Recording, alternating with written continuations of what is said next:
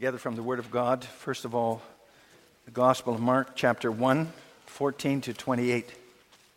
Mark one, beginning at verse fourteen, and this is then the Word of God.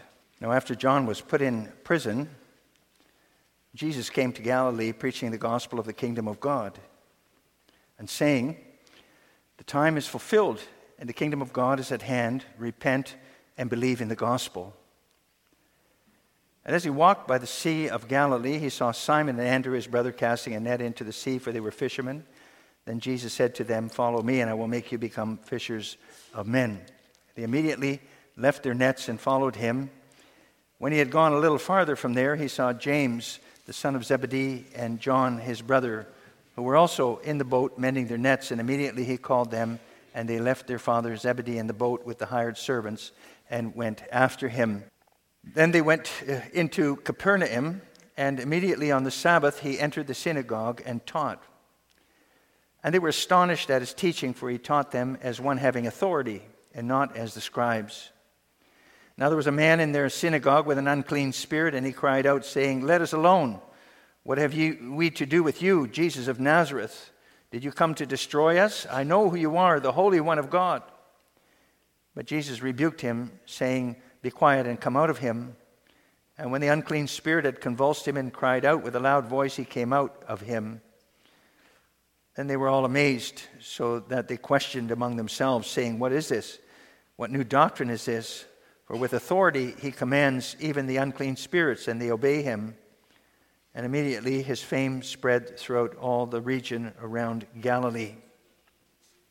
And then we turn to the text, uh, Mark chapter two. The first twelve verses. And again he, Jesus, entered Capernaum after some days, and it was heard that he was in the house. Immediately many gathered together, so that there was no longer room to receive them, not even near the door. And he preached the word to them. Then they came to him, bringing a paralytic who was carried by four men. And when they could not come near him because of the crowd, they uncovered the roof where he was. So when they had broken through, they let down the bed on which the paralytic was lying. When Jesus saw their faith, he said to the paralytic, "Son, your sins are forgiven you." And some of the scribes were sitting there and reasoning in their hearts, "Why does this man speak blasphemies like this? Who can forgive sins but God alone?" But immediately when Jesus perceived in his spirit that they reasoned thus within themselves, he said to them, "Why do you reason about these things in your hearts? Which is easier to say to the paralytic, 'Your sins are forgiven you,' or to say, 'Arise, take up your bed and walk'? But that you may know that the Son of Man has power on earth to forgive sins," he said to the paralytic, "I say to you, arise, take up your bed, and go to your house." Immediately he arose, took up the bed, and went out in the presence of them all, so that all were amazed and glorified God, saying, "We never saw anything like this." So far, the text. Brothers and sisters in the Lord Jesus Christ, and boys and girls who belong to him, as we saw at the baptism, you belong to him too. The main words around which everything in, in the text is centered here this afternoon are, "Son, your sins are forgiven." That's also the main thing you'll notice in the form for baptism, the infant baptism which we read together earlier. The form dwells on the forgiveness of sins. It, it portrays the washing away of sins.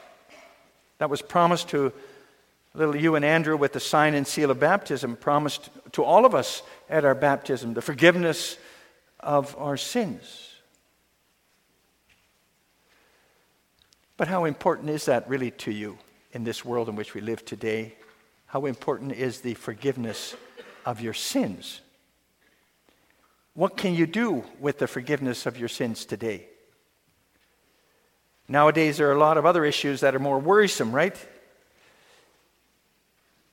Isn't the church, with its emphasis, its big emphasis on forgiveness of sins, responding to an issue that no one is worried about in our society and culture today anymore? Aren't the suffering and sickness and poverty and pollution and violence and crime and injustice in the world a lot more relevant issues for us today than sins? And the paralyzed man who comes to the fore in the text doesn't ask for forgiveness of his sins either. Think of how that man must have felt. He had no control at all over his arms and legs. He lay on his bed all day, always dependent on others, always needing to be carried around by others, dressed by others, fed by others. What do you think that man's biggest wish would be? I doubt that it was the, actually the forgiveness of his sins. He probably wanted more than anything just to be able to move around again, to be able to hold things in his hands, to be able to walk where he, he wanted to go, to be able to contribute to society, make a living, not be dependent. But Jesus simply said to him, "Son, your sins are forgiven." Maybe he was really taken aback at those words. That's not what he had been brought there for, right? To Jesus. Is that what a, a person with real struggles in his or her life really needs to hear? Your sins are forgiven you. Is that really the biggest need? Doesn't Je- Jesus actually seem to disappoint people's expectations with those words? Well, let's consider what the Bible says in our text with this theme then. What can we expect from Jesus? Question. And three points come to mind here then. The great expectations of some friends. In the second place, how Jesus fulfilled those expectations. And thirdly, the great expectations we may therefore have of him. So first of all, those the expectation of those friends. Brothers and sisters, boys and girls, Jesus himself uh, provoked a lot of expectation Um, focused on him when he began his ministry. Wherever he went, he proclaimed the kingdom of God is at hand, it's coming, as we read. And he didn't only proclaim that, he also showed that in what he did. He healed the sick and the disabled. The people who were in the grip of evil spirits were freed and became themselves again. So he was all about the coming of the kingdom. The kingdom of heaven was on the way. Everything he said and did was about that. Jesus himself, through his ministry, aroused a lot of expectation. And you see that with all the people who came to hear and see him. People came from all over. In a short time, that house was was packed with people right up to the doorway. They couldn't get in or out anymore. Nobody at all could get, come in or out. And I think the fire department today would have a conniption with so many people assembled in one building. It was filled with people who were f- full of expectation. Expectation aroused by Jesus himself. But there's expectation and there's expectation. There were curious people who thought, ah, let's hear what Jesus has to say. Maybe he'll even perform a miracle, and we can see that. However, the expectation of true faith is different from that kind of expectant curiosity. True faith is, is that you expect your help and salvation from Jesus. Those men had heard Jesus preaching about the kingdom of God, those friends. They had seen how he healed the, the blind and the deaf and the mute and the lame. And they believed that Jesus spoke and acted from God. We don't know exactly all they believed, but they, they believed that he alone could help and save. And so they were determined to bring their friend to him. Jesus would help their friend, they figured. He could heal. And with that faith and expectation, that group of men tried to push their way into, into that house to, to reach Jesus, carrying a kind of, uh, carrying a bed, I would assume a kind of a mat maybe, with their paralyzed friend laying on it. However, they, they couldn't get in. They pushed through all those people. No way they could get to Jesus. So what could they do? Try again another time? No, they, they wanted Jesus for their friend, and they wanted to bring him to Jesus no matter what. And that's why they manhandled their friend on his bed, his pallet, all the way up to the roof. Must have been quite a job. He was dead weight, and things were not set up for the handicapped as they are nowadays.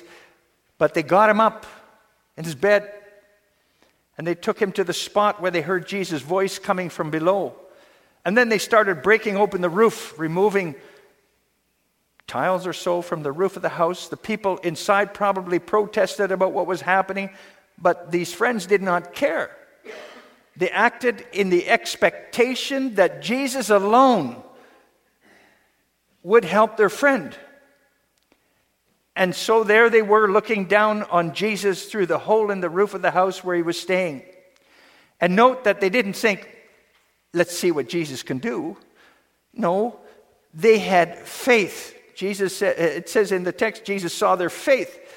They had faith in Jesus that he could do something to help. They believed that the kingdom of God was at hand and that Jesus was sent from God. Maybe they even believed in a certain way that he was a promised Savior. In any case, they didn't let anything or anyone stop them from going to Jesus, and they didn't care what the other people might say or do.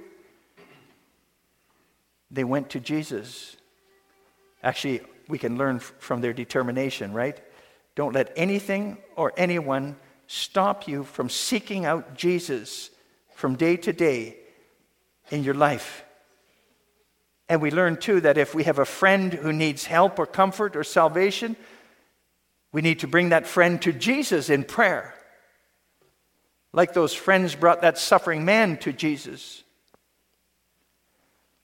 There were, as we said before, most likely people who were who protested when they made that hole in the in the roof.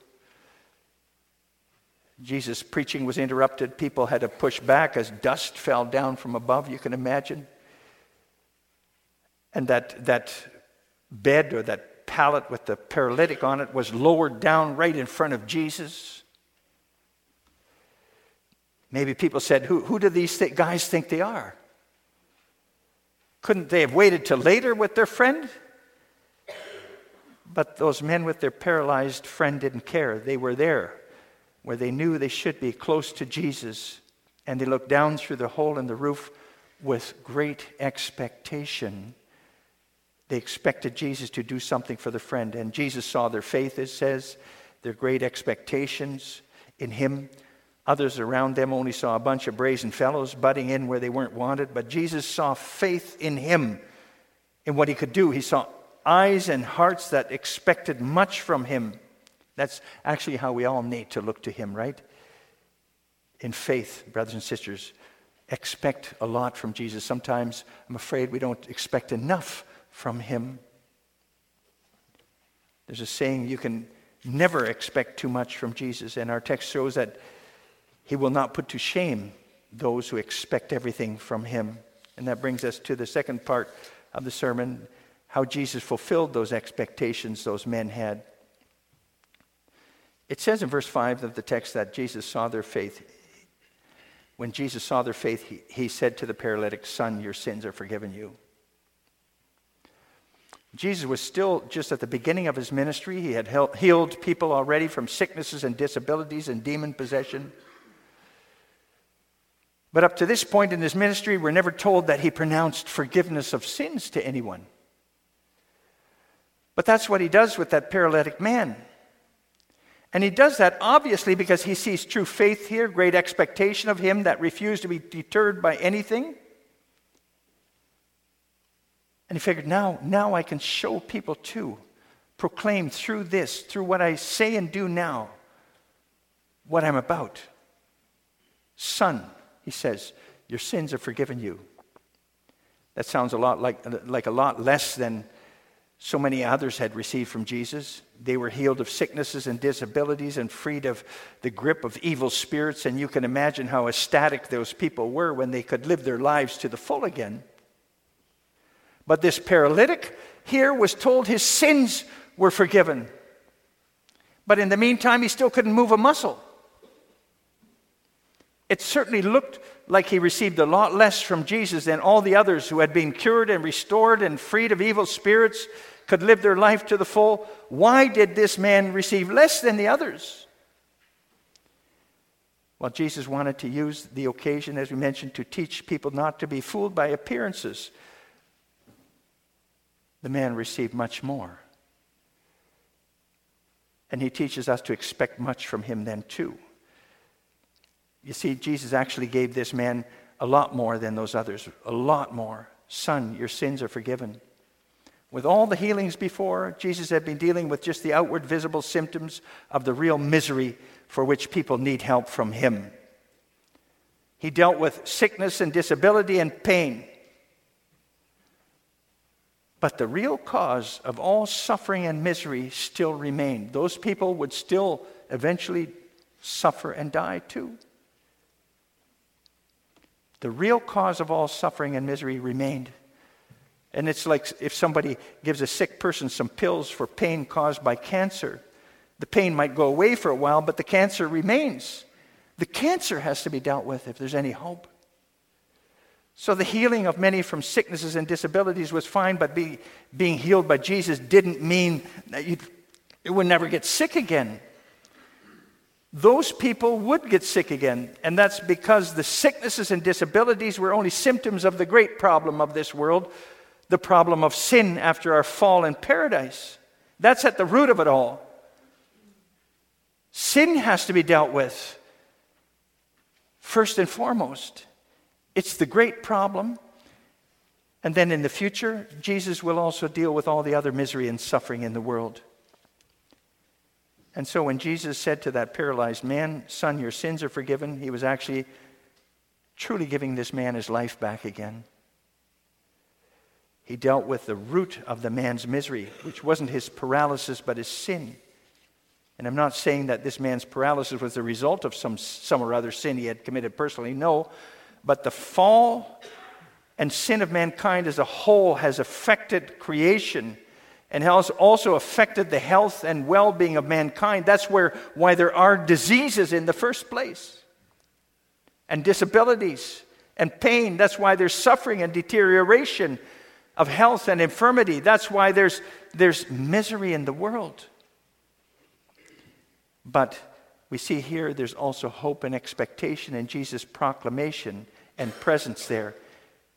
He came and proclaimed, the proclamation was that the kingdom of heaven was coming, and that means paradise is going to be restored.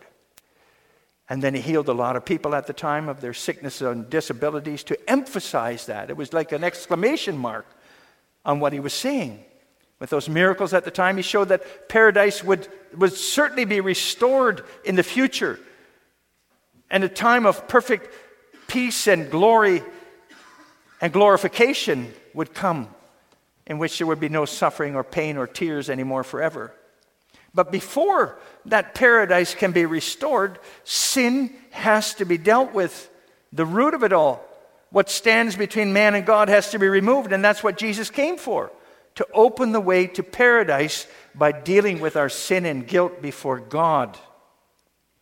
The angel who announced the coming of Jesus' birth said to Joseph and Mary, you are to give him the name Jesus because he will save his people from their sins.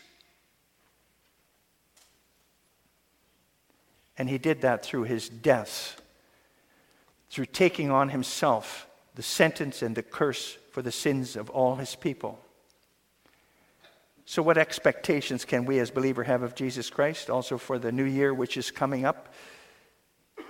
Not that we're going to be healthier and that we won't have any troubles or infirmities to deal with here anymore. No, what you can expect from Jesus is forgiveness of all your sins. But that's, that is an immense gift if you think about it. It means you can look to the future with expectation, no matter how broken your life is here. In Christ, you have a future, a great future. For the root of all trouble and struggle and sorrow in this life, which is sin, has been dealt with by Jesus. And he, he washes away your sins as signified by the water of baptism. Son, daughter, says Jesus to you, your sins are forgiven. And therefore, no matter what difficulties and sorrows you may have to deal with in the new year, you know that Jesus has opened the way to paradise restored for you. You can say that Jesus has opened a hole in the roof that leads to heaven. And that brings us to the last part of the sermon, the great expectations we may have of Jesus. Brothers and sisters, boys and girls, there were teachers of the law in that house, and they weren't very happy with what Jesus said to that paralyzed man about the forgiveness of sins. And they were thinking, well, this fellow's a blasphemer who can forgive sins but God alone. And you know something? They were completely right, thinking that God alone can forgive sins.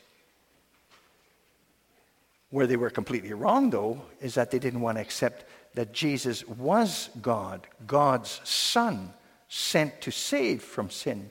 So Jesus, who knows the thoughts of men's hearts, shows them very clearly that he speaks with God's authority.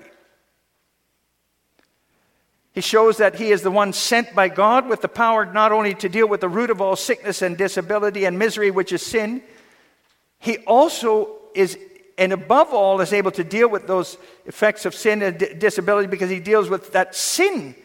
He says to that paralyzed man lying on that mat, then I tell you, get up, take your mat, go home.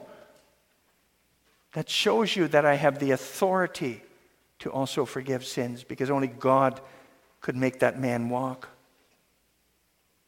And that's what that man did. He walked out. And therefore, everybody had to realize this man, this man, Jesus, isn't all words. He has the power of God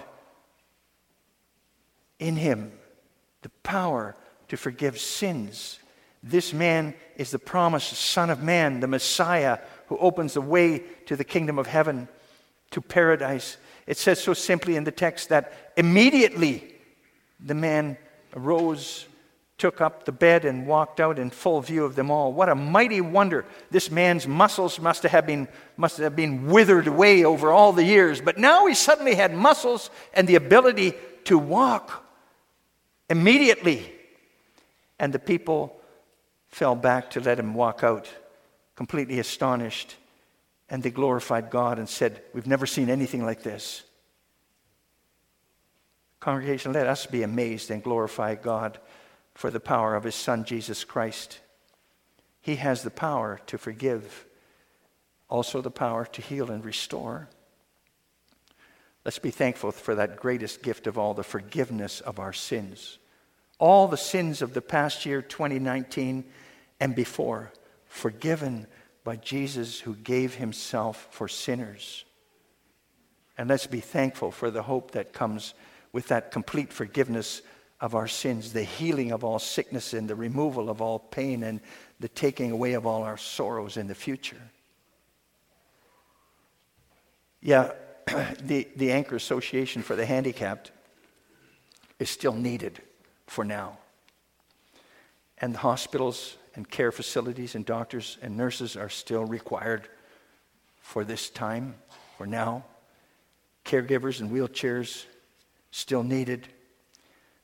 It's true that that paralyzed man received forgiveness of his sins and was healed right afterwards. What he received, though, we still need to wait for. Why? Why doesn't Jesus take away all pain and suffering and all disability in this life? Why doesn't he, didn't he do that at the same time that he forgives sins? Well, because he wants to see faith from you. Faith and growing in faith from all of us. He wants us all to live life here in great hope and expectation of him. That's what the baptism on this last Sunday of this year points us to. With that sprinkling of water, the Lord said to little Ewan, Son, your sins are forgiven you. And we may believe that all our sins have been washed away too, just as certainly as we were washed with the water of baptism.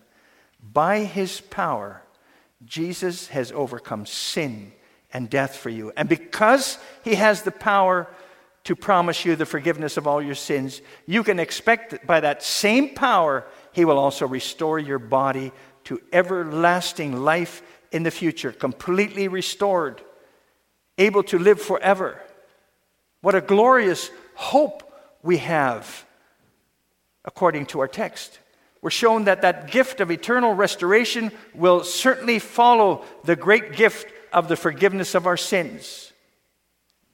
The forgiveness of our sins at our baptism will be followed by that restoration of all things. And so our text and the baptism this afternoon tell us that we may live our lives here in great hope and expectation as we look ahead to the new year too. Julia and Dave, do your best to teach your son to expect everything in life from the Lord Jesus, in whose name he was baptized. He was promised the forgiveness of sins. Instruct him in that. And congregation, word and sacrament this afternoon tell you also to expect everything from the Lord Jesus in the new year too. He has already said at your baptism, my son, my daughter, your sins are forgiven you. And therefore, you may expect that all the rest will come too in the future. Comfort, healing, and everlasting joy. Amen.